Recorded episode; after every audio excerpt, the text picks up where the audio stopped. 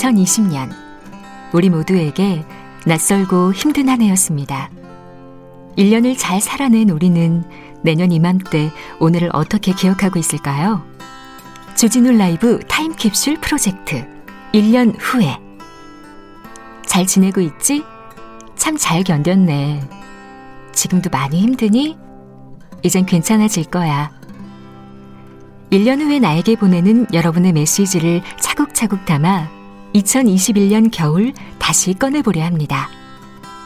참여는 짧은 글 50원, 긴 글 100원의 정보 이용료가 드는 문자 9730 또는 카카오톡 플러스 친구에서 주진우 라이브 검색하셔서 친구 추가하시고 메시지 보내주셔도 됩니다.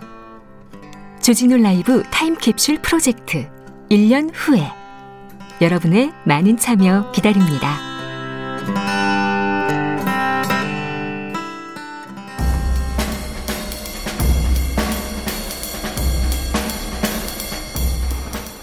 느낌 가는 대로 그냥 고른 뉴스 여의도 주필 10년간 10억 3,500만 원 기부 약속 지키고 떠난 키다리 아저씨 한겨레의 기사입니다. 대구 키다리 아저씨 올해도 어김없이 나타났습니다. 그리고 엄청나게 많은 돈을 또 기부하고 사라지셨습니다.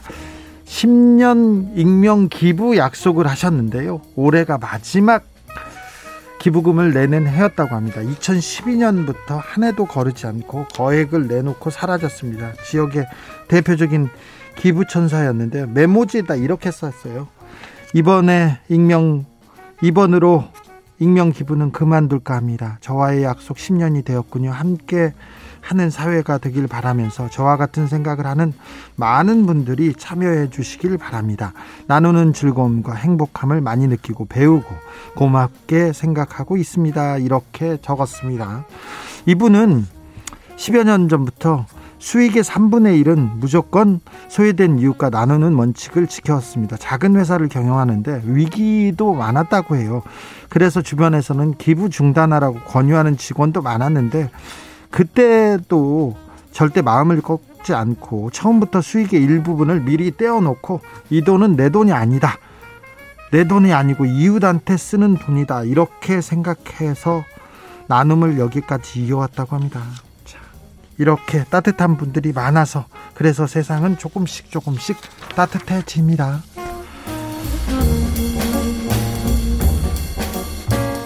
기업 살인법 만든 영국 산재 적은 이유 7단계 걸친 도급업체도 모두 기소 경향신문 기사입니다. 우리나라에서 중대재해기업처벌법 이게 지금 난항을 겪고 있는데 이 법은요 영국의 기업 과실치사법을 본따서 만들었습니다. 그런데 이게 이 법이 산업재해 감소에 효과가 있었는가 이렇게 물었어요. 한국 경영자 총협회에서 주최한 세미나였는데요. 경영자 총협회면 재계 입장 그러니까 회사 사장님들 입장을 지금 대변하는 회의였어요. 여기에 참석한 니콜라스 럭 릭비라는 영국의 보건안전청 수석 감독관이 이렇게 얘기합니다. 노동자 사망을 기업이 매우 중요한 중대한 문제로 받아들이는 큰 효과가 있었다고 얘기합니다. 이분의 얘기를 이렇게 들어보면요. 영국의 산재 사망률은 한국의 10번, 10분의 1 수준입니다. 10% 수준입니다. 영국에서 기업의 안전 의무를 아래로 뛰어 떠넘길 수 없다는 원칙을 정해놓고 지키고 있다고 합니다. 어, 이 릭비 감독관이 얘기하는데 사고가 발생하면 원청 하청 모든 주체에게 100% 책임을 묻는다고 합니다. 안전 책임은 위임할 수 없다 이렇게 해놓고요. 그래서 7단계에 걸친 도급 네트워크 업체 모두 기소한 적이 있다고 합니다. 그러니까 재벌 대기업이 있고요. 하청 하청 하청 있지 않습니까? 근데 그는 하청 하청에 일곱 일곱 여섯 개 하청 합체까지 다 순서대로 모조리 법정에 세우고 처벌했다는 얘기입니다.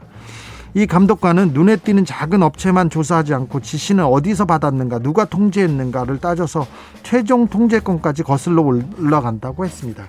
이렇게 했더니 산재 사고가 급격히 줄어서 우리나라의 10분의 1 수준으로 줄었다는 거예요. 어, 영국에서는 산재 감독 기관이 기소권까지 모두 가지고 있어서 엄청난 권한을 가지고 있습니다. 원청 경영진에게도 책임을 지우는 시스템이 완비돼 있다. 이 완비돼 있어서 이 산업체의 사망 사고 줄일 수 있었다고 합니다. 우리도 우리도 중대재해법 도급 도입이 시급하다고 전문가들이 강조합니다. 강조해요.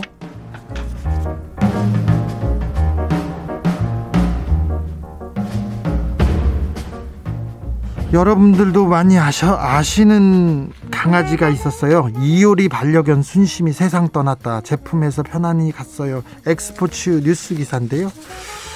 가수 이효리 씨의 반려견 순심이가 어, 세상을 떠났다고 합니다. 그래서 근데 이, 그 순심이가 세상을 떠나자 이효리 씨가 순심이를 입양하기 전에 보호하고 있었던 안성 평강공주 보호소에 이렇게 소식을 알렸어요. 소식을 알렸어요. 보호수 측에 어, 우리 순심이가 갔어요. 순심이를 걷어주시고 저를 만나게 해주신 거 너무나 감사합니다 하면서 감사 인사를 전했다고 합니다. 어, 이효리 씨는요, 음, 순심이도 모두에게 고마운 마음 그리고 사랑을 전한다면서 지금 하시는 모든 일들 너무나 힘든 일인 줄 알지만 그로 인해 이렇게 자기밖에 모르던 철부지도 사랑을 알게 되고 소장님 하시는 일은 그 어떤 일보다 숭고하고 아름다운 일임을 잊지 말아 주세요 이렇게 메시지를 보냈다고 합니다. 어우, 따, 따, 따뜻해요. 따뜻합니다. 음. 입양을 알린 후에 꾸준히 유기견 보호소에서 봉사활동하고 이렇게 순심이 말고 유기견을 추가 입양하기도 했다는데 아, 네. 사랑의 마음이 여러분한테도 이렇게 전달이 됐죠? 네.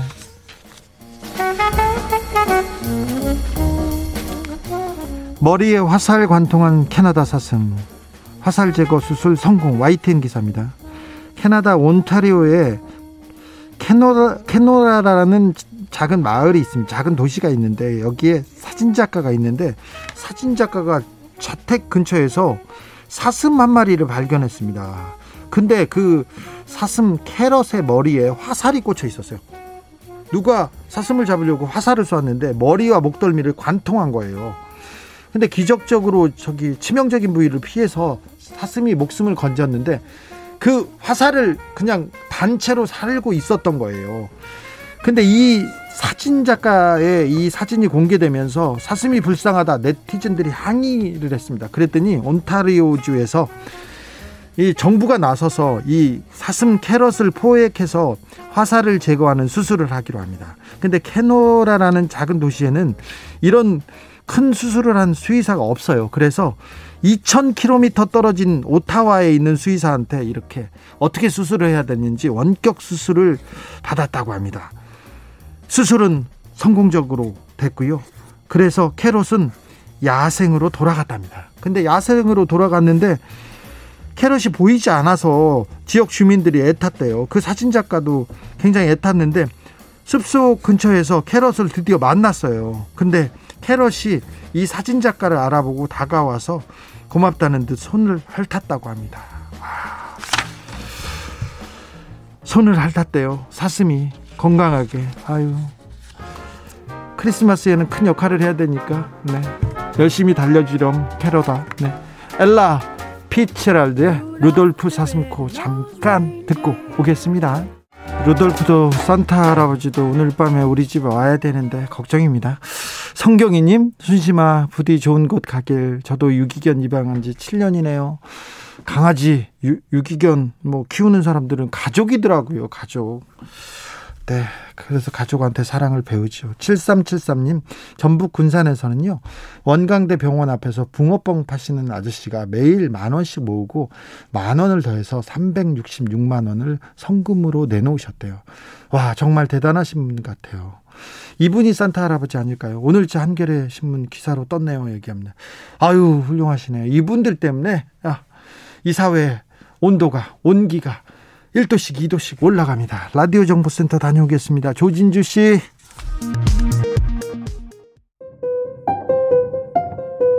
정치 피로, 사건 사고로 인한 피로, 고달픈 일상에서 오는 피로.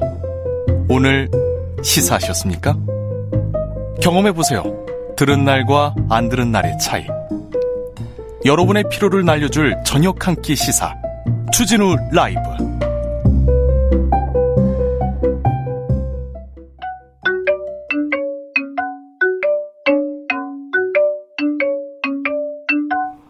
넓은 관점, 색다른 분석, 기사 보는 눈을 높인다. 언론 대해부 뉴스 왜 기사 보는 눈을 쑥쑥 쑥쑥 높여주는 시간입니다. KBS 1라디오 최경영의 경제쇼 진행하는 KBS 최경영 기자입니다. 안녕하세요. 네, 안녕하십니까. KBS 최경영입니다. 네. 크리스마스 계획이 있으신지요?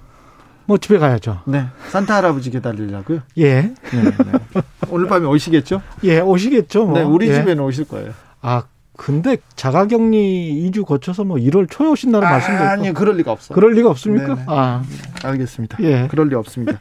자, 오늘 배워볼 뉴스 예. 팩트 체크할 기사는 두 개입니다. 모두 연합뉴스 기사로 뽑아 오셨는데요. 첫 예. 번째 기사 제목은 내년 슈퍼 예산 558조 원, 국가 빚 3조 5천억 원 더 낸다입니다. 음. 두 번째 기사 제목은 미국 슈퍼 부양책 의회 통과, 코로나 대응에 1천조 원 지원.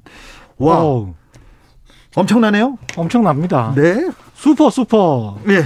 두 슈퍼 예산이 예. 만났습니다. 슈퍼 네. Super Trouper. 예. 이 슈퍼 예산을 예산을 다루는 언론의 관점에 대해서 한번 배워보겠습니다. 예산이라고 이 둘 다 슈퍼라고 했는데 예. 그러니까 이제 굉장한 예산이다. 네, 굉장한 부양책이다. 뭐 이런 이야기일 텐데 네, 한쪽은 예산이라고 하고 한쪽은 부양책이라고 했잖아요. 네, 그러면 아무래도 이제 한국에서 예산을 짤 때는 세금이라는 예산 측면, 세금의 측면에 방점을 찍은 것이고 예, 뒤에 또 국가 빚 3조 5천억 원 더 낸다라고 해서 부채다 이게 예, 이런 쪽에 또 방점을 찍은 것이죠. 강조를 했고 예, 부양책이라고 하면 이거는 경기 진작을 위해서 한 굉장히 좀 긍정적인 의미가 있잖아요. 선심성 그리고 또 약간 혜택을 준다 이렇게 좀 느껴집니다. 그렇죠. 그래서 한쪽은 경기 부양, 미국은 경기 부양해서 좋은 것이고 예,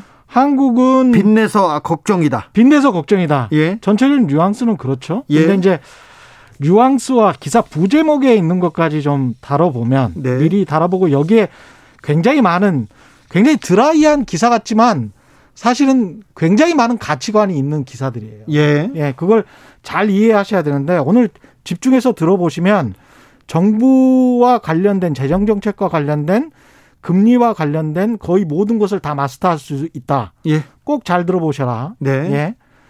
미국 수도 부양책과 관련해서 부제목을 보니까 서민층 1인당 600달러 지급 이렇게 돼 있어요. 예, 근데 여기서 이제 서민층이라고 딱 못을 박았단 말이죠. 네, 서민층에게 600달러를 지급한다. 근데 자세한 내용을 제가 보니까 이게 서민층인지 한번 판단을 해보세요. 개인이 예.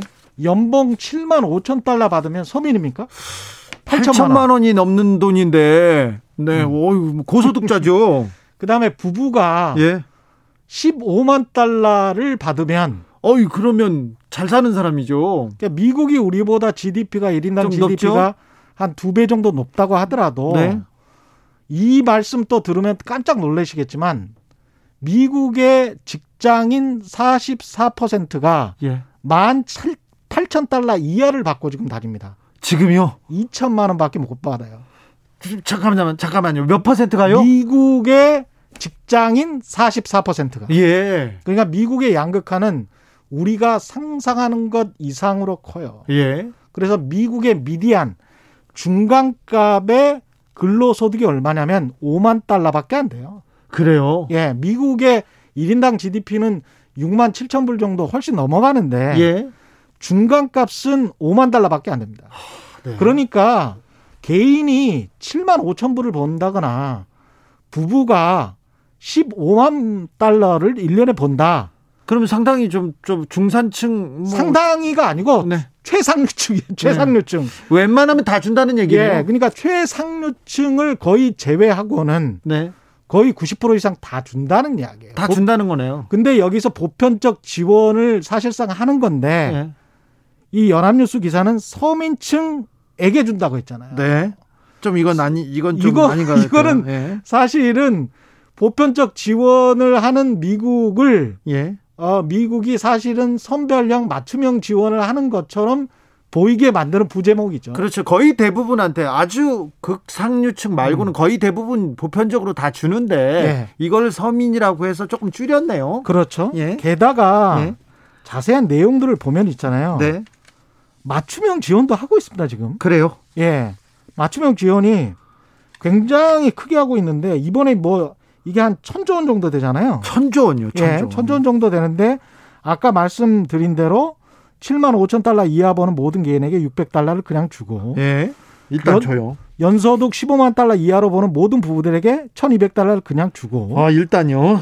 추가로 아이가 있으면 한 명당 600달러씩을 또 줘요. 추가로 그냥 주고요. 예. 예, 세 명이면 18,000 아니 1,800달러죠. 예. 실업자면 매주 매주 300달러씩을 줍니다. 예. 중소기업 자영업자들을 위해서 따로 한 350조 원이 제공됩니다. 이게 지난- 3,250억 달러인데, 네. 예. 지난 지난주에 예. 임대료도 거의 지원해 주는 많은 좋은 제도가 있다고 이, 이번에 시행하고 있다고. 똑같아요. 네. 월세 못 냈다고 임차인들 내쫓는 걸 금지시키는 법안이 계속 있었는데, 네.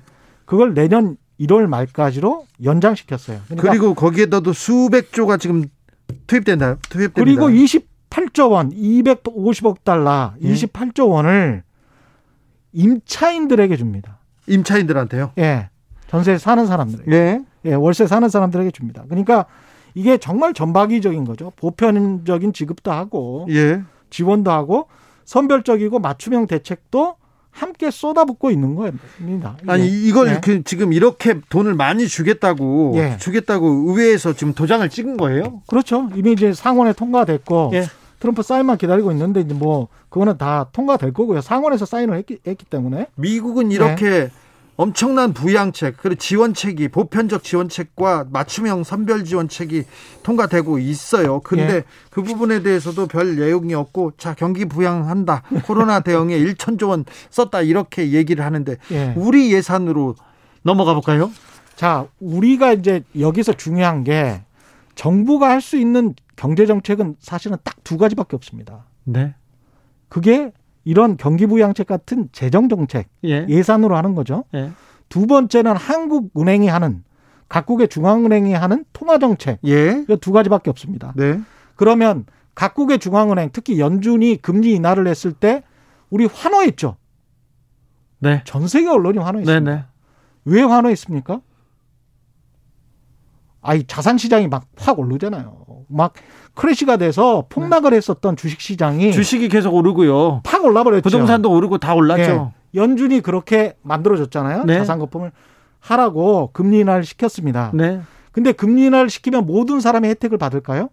그렇진 않죠. 그렇지는 않죠. 네. 무엇보다도 금리 인하를 해버리면 연금 받고 생활하시는 은퇴자분들 있잖아요. 거기는 어렵죠. 노인분들, 네. 정기예금으로 살아가는 분들 그분들은 어렵죠. 굉장히 어렵습니다. 네. 자산 거품에 동참하지 못한 부채를 갖고 있지 않은 네. 현금만 가지고 있는 무주택자들 있죠. 네.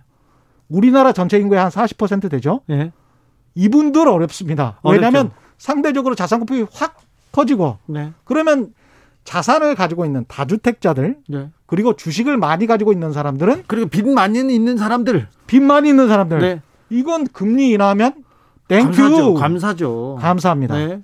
그런데 금리 인하에는 완전히 환호를 해요. 네. 한국 언론은 그럼 이게 위너와 loser 그러니까 승리하는 사람하고 잃어버리는 사람이 명확하게 구분되는 정책이에요. 금리 인하도. 네, 그렇죠. 근데 금리 인하를 하는 이유는 경기가 워낙 안 좋으니까 코로나 때문에 네.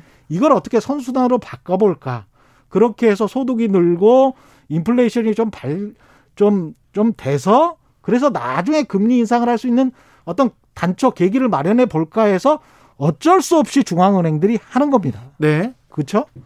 정부는 할 수 있는 게 이런 재정 정책밖에 없어요. 예. 이명박 정부처럼 땅을 파거나 예. 강바닥을 파거나 네. 아니면은 뭐 최저 임금을 올려주거나 네. 빈자들에게 돈을 나눠주거나 네. 뭐 이런 게 재정 정책입니다. 복지 정책 같은 거. 네.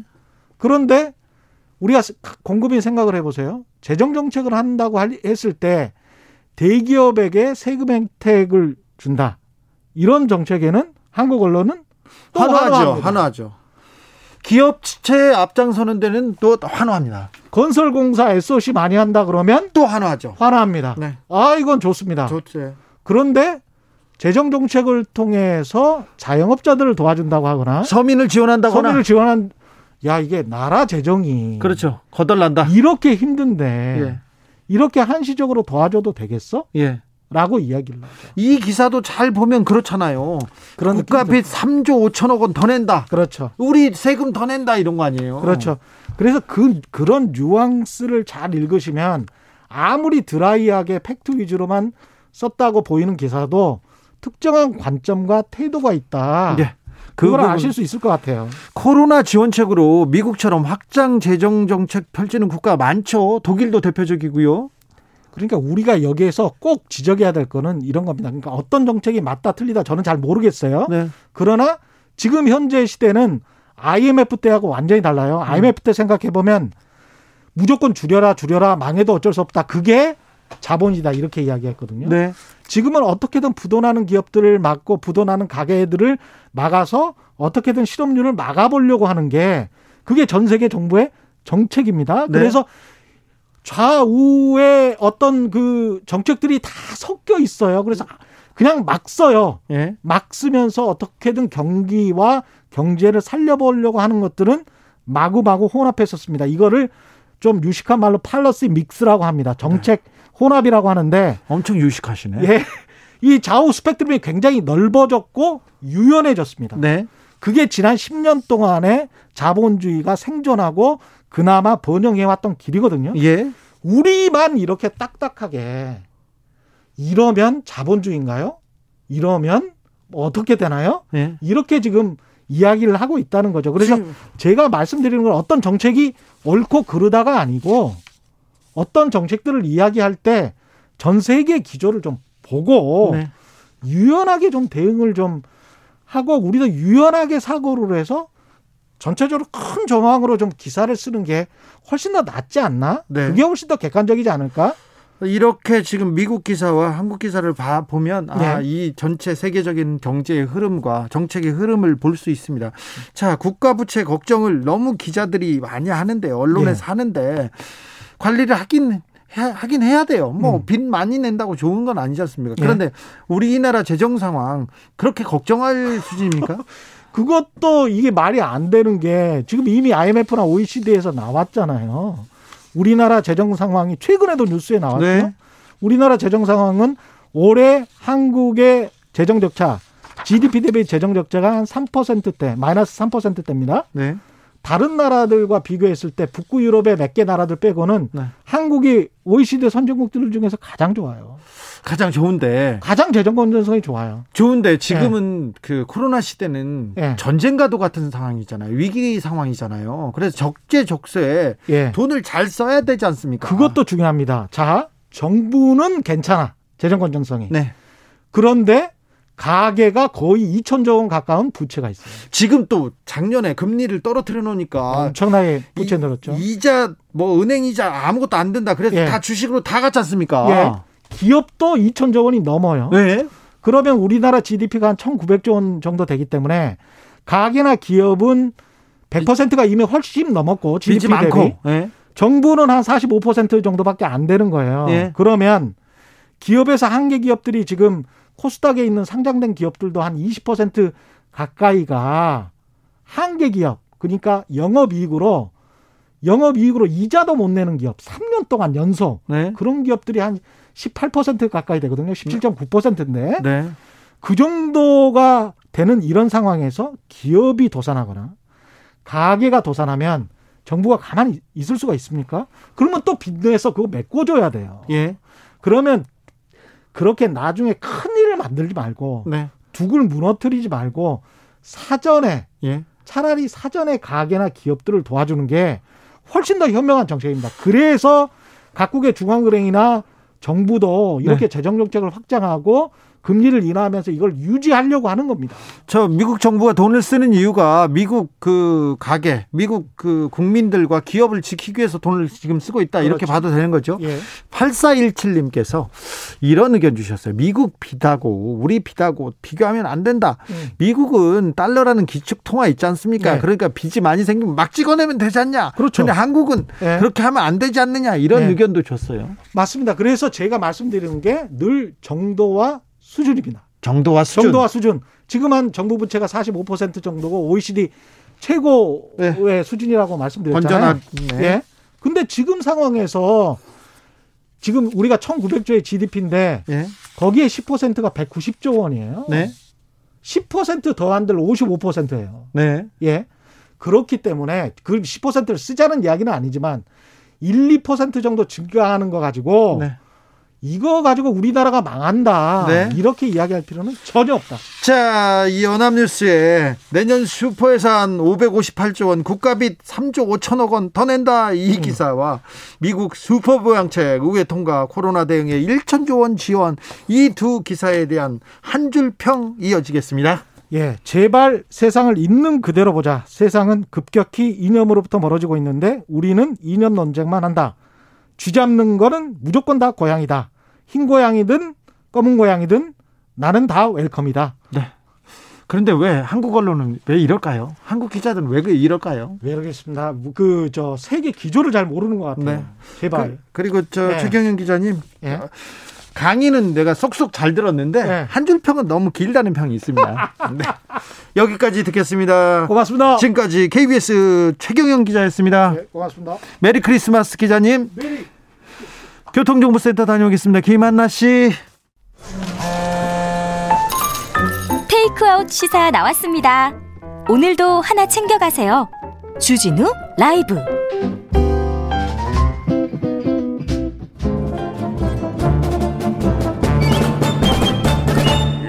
여기도 뉴스 저기도 뉴스 빡빡한 시사 뉴스 속에서 가슴이 답답할 때 네, 휴식을 드리는 시간입니다. 한 주에 한 권 맛있는 책을 만난다.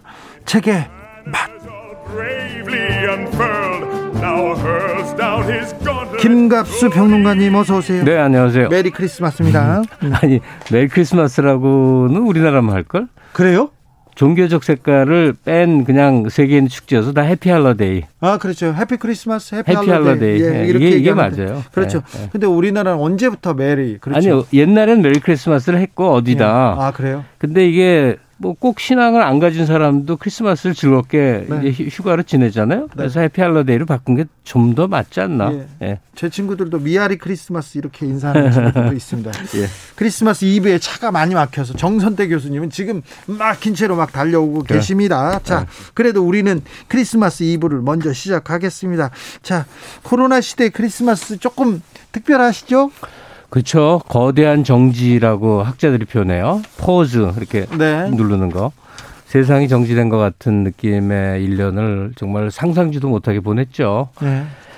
근데 이 기간이 우리한테는 특히 한국인들에게는 뭐 꽤 여러 가지 의미가 있는 것 같아요. 어, 정신없는 세월이 한 번쯤은 이렇게 되새김질을 할 수 있는 기회가 온 것도 같고 인간한테 많은 주는 많은 교훈도 있습니다. 네. 코로나의 역설이라고 음. 코로나로 한 사람들이 좀 멈추자 동물들이 나타나기 시작하고 네. 하늘이 맑아지고 강이 푸르러지고 그렇습니다. 나는 그 미세먼지가 중국 그 영향이 어느 정도일까 사실 반신반의했었는데 확실하다는 거 이번에 확인됐잖아요. 네.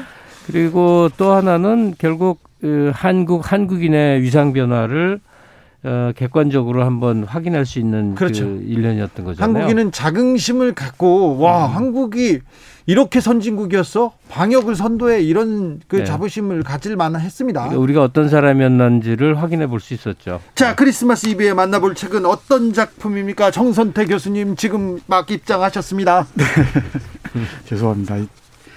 아니 네. 어떤 책이냐고요? 오늘은 영국의 작가 찰스 디킨스의 아주 유명한 소설이죠. 네. 네. 크리스마스 캐럴 골랐습니다. 크리스마스 캐럴. 크리스마스만 되면 맨날 나오시는 할아버지 있습니다. 네. 스크루지 할아버지. 네, 항상 어렸을 때 이책 있고 항상 크리스마스 때 이 영화 나왔잖아요. 네. 요새는요.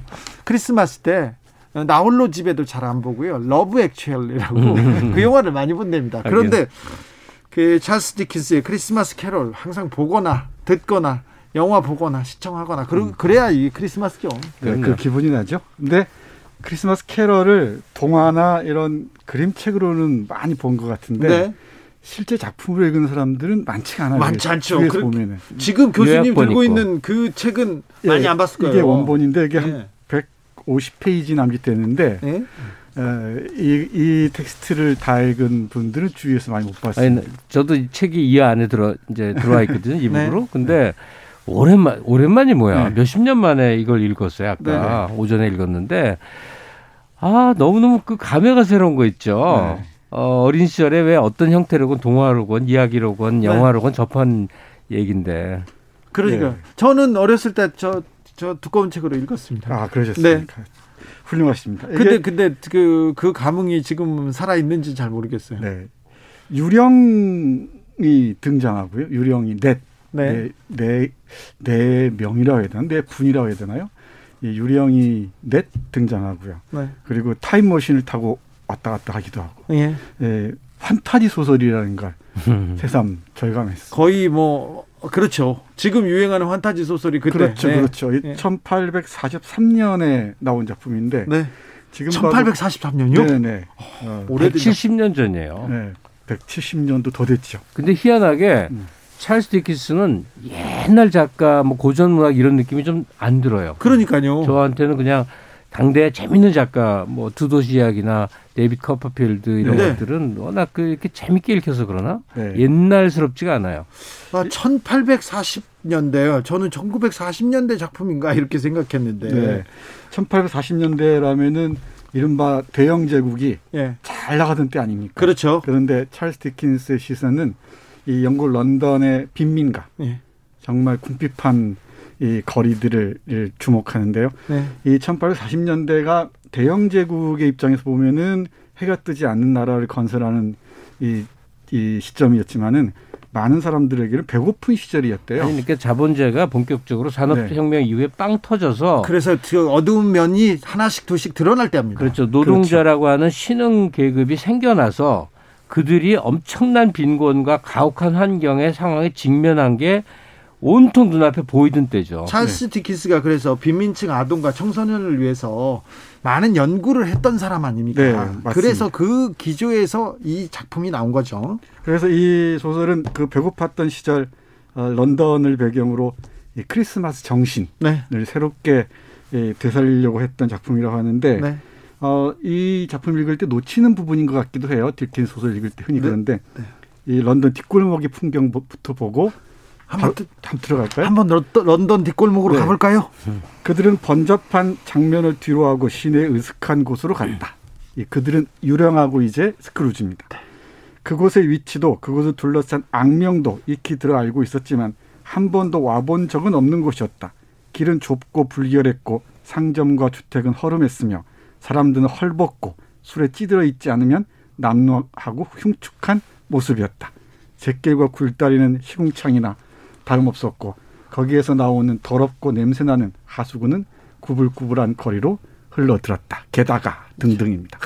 우리가 아는 대영 제국의 화려한 이 하이드 파크니 뭐니 그런 전혀 다른 그런 지점들을 보면서 이 크리스마스를 다시 생각하는 거죠. 아, 크리스마스 어렸을 때 생각나네요.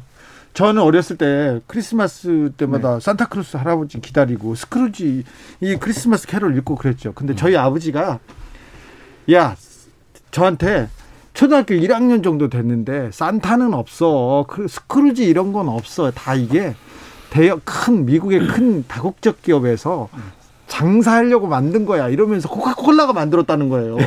그런 적 있었죠. 그래가지고 제가 아버지한테 대들었죠. 아니 그 어린 아이의 꿈을 이렇게 짓밟아도 되냐고 가출했어요. 어, 영미 문화학자분이 그런 얘기도 해요. 사실 우리가 크리스마스를 명절처럼 지내는 게 엄밀히 보면 유럽에서 건너간 것도 아니고 미국 문화라고 하는 거예요. 네.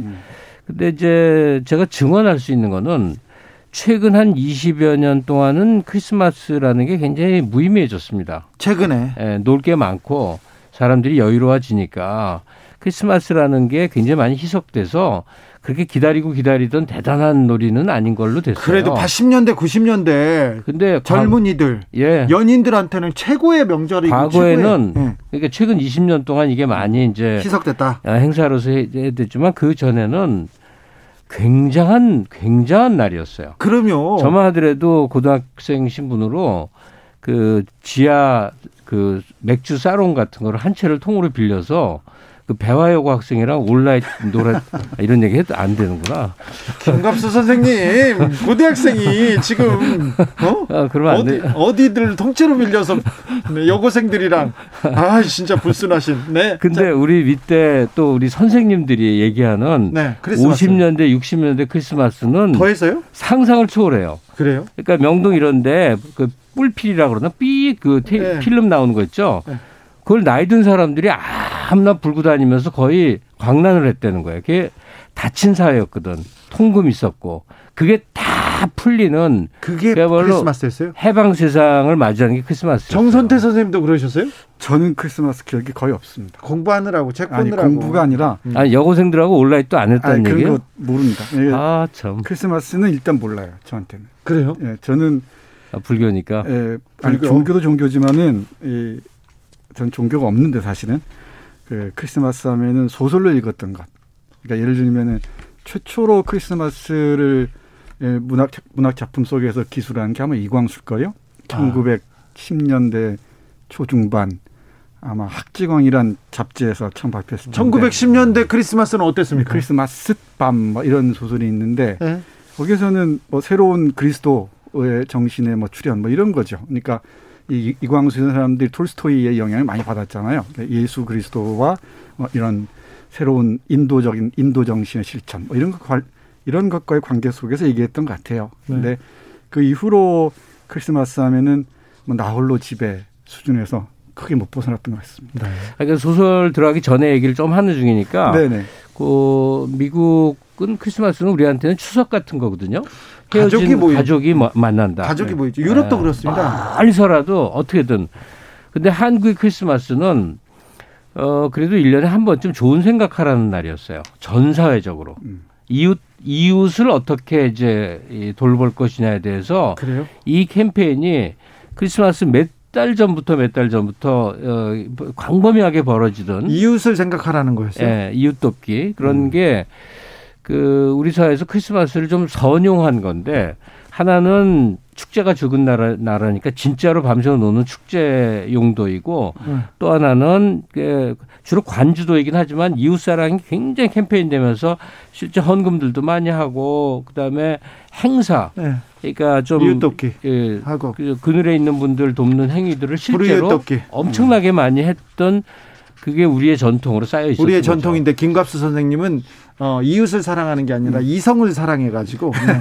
0894님 59년생 해야 돼요. 59년생 동갑 김갑수님 저 배화여고 나왔는데 우리 친구들이랑 온라인 타셨구나 알아봐야겠어요. 제보 기다리겠습니다.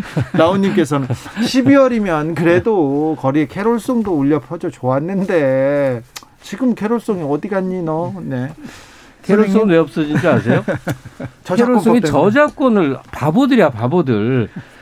아니 저작권을 좀 양보하더라도 캐롤이 많이 들리게 해야 되는데 네. 저작권을 걸어버려 갖고 지금 어디 길거리 방송 뭐 식당 이런 데서 안 들리잖아요. 아 그래서 안 들리는 거예요. 그래서 네. 그렇죠. 네. 아 저는 왜, 왜, 조용해졌나 싶었는데 저작권 문제 때문에 안 트는 게 아니라 못 트는 거예요. 아 그래요? 네. 네. 자 또 책으로 돌아 네, 여기 그 저희가 보고 있는 책이 펭귄 클래식 코리아에서 나온 건데요. 네. 이 크리스마스 캐럴 서문을 쓴 마이클 슬레이터가 얘기한 게 바로 그 얘기입니다. 이, 이 크리스마스 캐럴은 어, 디킨스의 출세작이기도 하지만 이른바 기독교 정신을 널리 알리는데 많은 기여를 했대요. 그러니까 그렇죠. 배고픈 그 시대에 네. 어, 이 힘겹게 사는 사람들에게 자선과 자비를 베푸는 또 어려운 사람들 함께 생각하는 그런 계기를 제공했다고 하네요. 네. 그게 뭐 어, 여러 가지 부정적인 측면도 없진 않지만 그렇죠. 뭐 네. 구두쇠 스크로지 할아버지가 그 그렇죠. 유령들한테 하루 음. 저녁 이렇게 끌려갔다 와서 다른 사람이 되지 않습니까? 네.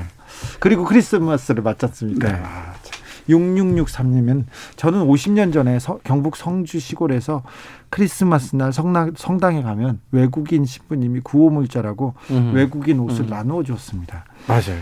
옷이 대부분 커서 다시 어머니께서 밤새 자르고 미싱을 해서 주면 정말 잘 입었습니다. 지금 우리나라가 이렇게 사는 것이 꿈만 같습니다. 네. 이렇게 얘기하시네요. 아주 그다음 옛날 크리스마스 얘기하면 네. 그 다들 직접 만들었던 거 아세요? 일단 카드를 직접 만듭니다. 크리스마스 카드 엄청 썼어요 네. 주변에. 음. 어느 시기부터 이제 문방구에서 사다가 보내기도 했지만 그 전에는 어, 카드를 많이 받는 게 제일 큰 자랑거리거든요. 미술 그러니까 시간에 또 12월 방학 전에는 꼭 그걸 계속 만들었죠. 그러니까 그만큼 많이 보내기도 하고 이 그다음에 트리인데 일본식 발음으로 우리는 추리라고 그래서 추리. 추리, 예. 추리 를 또 이제 꾸며요. 네. 그것도 다 이렇게 그 DIY식으로 네. 직접 만들고. 근데 그 시절에는 애들이 집에 최소한 서너 있었거든요. 네. 8남매, 9남매도 흔했고. 그러니까 그 초등학교에서부터 뭐 한 스무 살 넘은 아이들까지가 한 집안의 애들이 옹기종기 모여 앉아갖고 이 유리창은 주로 몇 개씩 깨져 있거든요. 그 깨진 유리창에 별표를 이렇게 뭐 붙이고 색종이 천장에 매달고 음. 추리 장식하고 카드 만들고 나름 굉장히 성대하게 보냈네요. 아, 크리스마스가 가장 큰 뭐 명절이었죠. 자, 교수님 또 책으로 또 들어가 볼까요? 네. 이 스크루지가 크리스마스 정신을 실천한다 그랬는데요. 뭐 크리스마스 정신 얘기를 많이 하는데 예, 무엇보다도 가난하고 고통받는 사람과 함께 했던 예수 그리스도의 삶을 실천하는 것이겠죠. 네. 이 크리스마스라는 말이 이 크리스투스 X가 크리스죠. 예, 예, 크리스. 그리스도란 말에다 마스, 메스, 그러니까 마사, 모임, 집회 이런 뜻이라 그러네요. 네. 예수 그리스도를 기리는 날 모임 뭐 이런 뜻이라고 하는데 생일이잖아요 예수님 네. 어, 생일이냐 아니냐 문제는 또 논란이 많이 있는 것 같습니다만은 네. 그 예수 그리스도의 삶을 각자 생각하는 뭐 날 이 정도로 얘기할 수 있을 것 같습니다. 근데 전혀 그런 관심이 없었던 사람이 바로 그 지독한 구두쇠 스크루지 할아버지죠. 전형적인 자본주의적 인간형이겠죠. 네. 어, 이렇게 생겼습니다. 스크루지는 맷돌 손잡이를 꽉 움켜쥔 소나기처럼 인색하기 그지없는 사람이었다. 예. 쥐어짜고 누르고 움켜쥐고 벅벅 긁어 모으고 한 번 잡으면 절대 놓지 않은 탐욕스러운 늙은 죄인이라고 얘기합니다. 이 늙은 죄인 앞에 그 동업자였죠. 동업자였던 그 제이컵 말리라는 말리라고도 하고 마레라고 네, 말이 네. 유령이 짠 나타나서 음.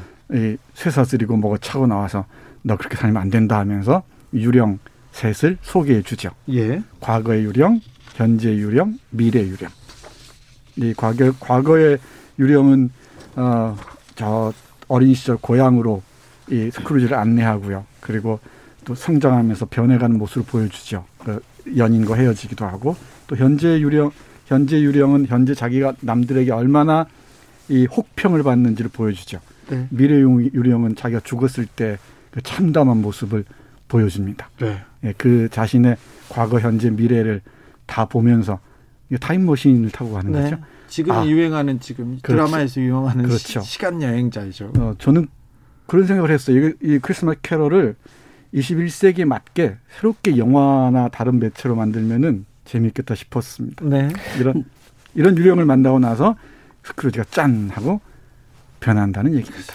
그러니까 이 주인공 스크루지에 대한 생각을 어, 모처럼 다시 읽어보면서 새삼 좀 해본 게 있는데요. 첫째는 우리 흥부놀부 할 때 어, 어느 시기부터 어, 놀부를 예찬하는 게 이 국문학계의 큰 한 붐이었던 적이 있어요. 음. 그러니까 흥부가 선인이고 놀부는 악인이지 악인으로 묘사돼 있고 다 그렇게 느끼지만 사실은 시대 변화에 흥부가 저 놀부가 훨씬 더 적극적이고 자기 삶을 아주 능동적으로 사는 존재 아니었겠느냐 해서 음. 이 상업 자본주의에 대한 그 어떤 그 설정에 맞는 네. 사람으로 네. 그러니까 이 스크루지의 생애도 어 이번에 다시 읽으면서 참 느껴지는데 우리 우리 이제 고정관념 속에는 스크루지는 평생을 이기적이고 자기밖에 모르고 12월 24일 날 밤까지도 늦게 일하는 사람이고 주의도 안 돌보고 오로지 이제 그래서 어 회, 회계를 하는 사람으로 이제 그려져 있단 말이에요. 이웃을 생각 안 했다는 걸로. 근데 어 스크루지처럼 뭐 자린고비까지는 아니지만 인간관계를 잘 맺지 못하고 살아온 제가 스크루지를 다시 보니까 굉장히 많은 각도에서 이해가 되더라고. 그러니까 스크루지를 언젠가 한번 크리스마스 캐롤을 읽을 기회가 있는 분들이라면요. 네. 스크루지적으로 그러니까 자기에게 철저하고 치열하고 남에게 좋은 소리 못 듣고 살아오면서 한 생에 나름 성과를 이룬 사람들 거리에 나가면 숱한 자자할분한 건물의 건물주들 그들의 생애 우리가 손가락질하고 인색하다 그러고 자기밖에 모르다고 하는 그렇게 살아온 생애에 대해서도 이 한국 사회의 지난 과정을 통해서 보면서 한번 생각해 볼 거리가 있다 하는 거예요. 네. 교수님? 네. 이 잘 말씀하셨는데 스크루지가 구두쇠도 구두쇠이지만은 예. 철저하게 외톨이라는 거예요. 외톨이에요. 예. 고립돼 아. 있다는 거죠. 사랑도 포기해. 돈 네, 사랑도 포기해버리고 네. 뭐하러 결혼하냐는 것이죠. 음. 예. 그러니까 자기를 위해 돈을 쓸 줄도 모르고 철저하게 이 자기 옛 여인의 말을 빌면은 돈을 우상으로 모시는 이거 이 화폐를 신으로 모시는 자본주의 신도였던 거죠. 그렇다고 네. 자기를 위해서 사치 낭비 그렇죠. 호화 이게 아니에요. 아무것도 못 하는 거죠. 네. 그러니까 돈 그 자체를 맹목적으로 추종하는 사람이었던 그러니까 거죠. 그러니까 이게 이 찰스 디킨스 작가가 보통 사람은 아닌 거예요. 스크루지적인 자본가가 막 발흥하던 시기에 영국 네. 자본주의에 자본과 성장의 한 모습을 그린 거거든요. 그렇죠. 근데 한국 사회도 똑같이 지금 70년대, 80년대, 90년대를 거쳐 그런 사람들이 사회 상층부를 지배했고 이들이 굉장히 억울함과 박탈감을 느끼기도 해요. 네. 그래서 어 인간의 한 유형으로서 어 스크루지는 200년 전에 옛날 사람 얘기가 아니라 한국 사회는 매우 흥미로운 그런 모습으로 다가온다는 얘기를 하고 싶은 거예요. 5383님께서 크리스마스 정신은 스크루지 조카가 성탄 이브에 찾아와서 삼촌을 비아냥 그럼. 하면서 이렇게 초대하는데. 말하는 대목에 잘 나타납니다. 그분의 고약한 성미 때문에 고통받는 사람이 누구겠어? 언제나 당신 자신이지. 맞아요. 그 얘기입니다. 그러니까 사랑하는 사람 버리고 가족도 버리고 조카가 나오는 것. 오직 돈만 우상으로 사는. 그렇죠. 네. 그러다 보니까 조카가 자기 아내한테 하는 얘기예요. 그러니까 조카 며느리가 되겠죠. 예. 그 스크루지 입장에 보면은 그분이 가장 고약한 성미 때문에 고통받는 사람 은 바로 자기 자신 네. 스크루지라는 거죠. 이 말이 핵심인 것 같습니다. 그리고 스크루지가 회심을 하잖아요. 네. 에, 과거, 현재, 미, 말해와 더불어 과거, 현재, 미래 이제 유령을 만난 다음에 음. 아 나는 잘못 살았구나 했는데 그러고 나서 스크루지가 할 수 있었던 행동이 뭔지 아세요? 자선을 할 수 있습니다. 왜? 아, 네. 돈을 모았으니까. 네. 그러니까 어, 제가 자꾸 흥미롭다고 얘기하는 건 뭐냐면 음.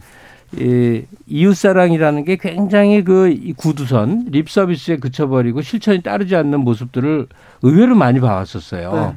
근데 사실은 이 사회를 좀 더 그더더 각박하지 않게 만드는 그런 역할을 할 수 있는 사람들. 네. 그런 사람들 중에는 악평에 휘말리는 사람들이 의외로 많을 수 있다는 얘기예요. 네.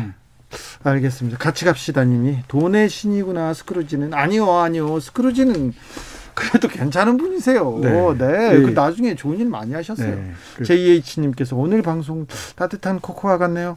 언제나 그렇죠. 책의 맛은. 음. 그렇죠? 네. 이 제가 스크루지를 옹호하자면 스크루지는 그래도 자신을 들여다볼 수 있는 내적 힘이랄까요? 네. 반성의 능력을 갖추고 있었던 그래서 네. 완벽하게 다른 사람으로 네. 깨어나서 그렇죠. 정말 아름답게 가지 않습니까? 네, 맞아요. 그렇죠. 네. 네. 우리가 스크루지를 좀 닮아야 될 텐데. 음. 그래서 자, 이게 개심을 위한 개심을 한 한 존재 책이었다고 한다면 네. 나는 한국의 미디어 같은 데서 혹은 문학계에서 가난하고 힘든 사람 얘기만 하지 말고 예. 여유 있고 부유해진 사람 얘기도 좀 해라. 왜 나이가 들어도 죽어라고 돈을 버는데 인생을 나머지 인생을 쓰느냐. 네.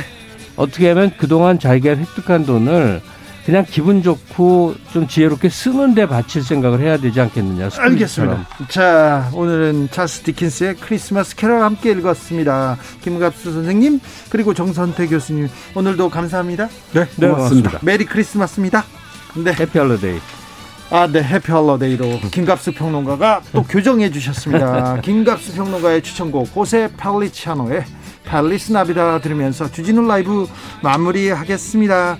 자, 부디 가족들과 집에서 안전하고 편안하고 사랑스러운 밤이 그런 happy holiday 되길 빕니다. 혹시 밖에 나가시는 분들 마스크 꼭 쓰시고요. 거리두기 중요하다는 거 아시죠? 자, 선물 저희가 산타는 아니지만 선물 준비해 놨습니다. 홈페이지에서 확인하십시오.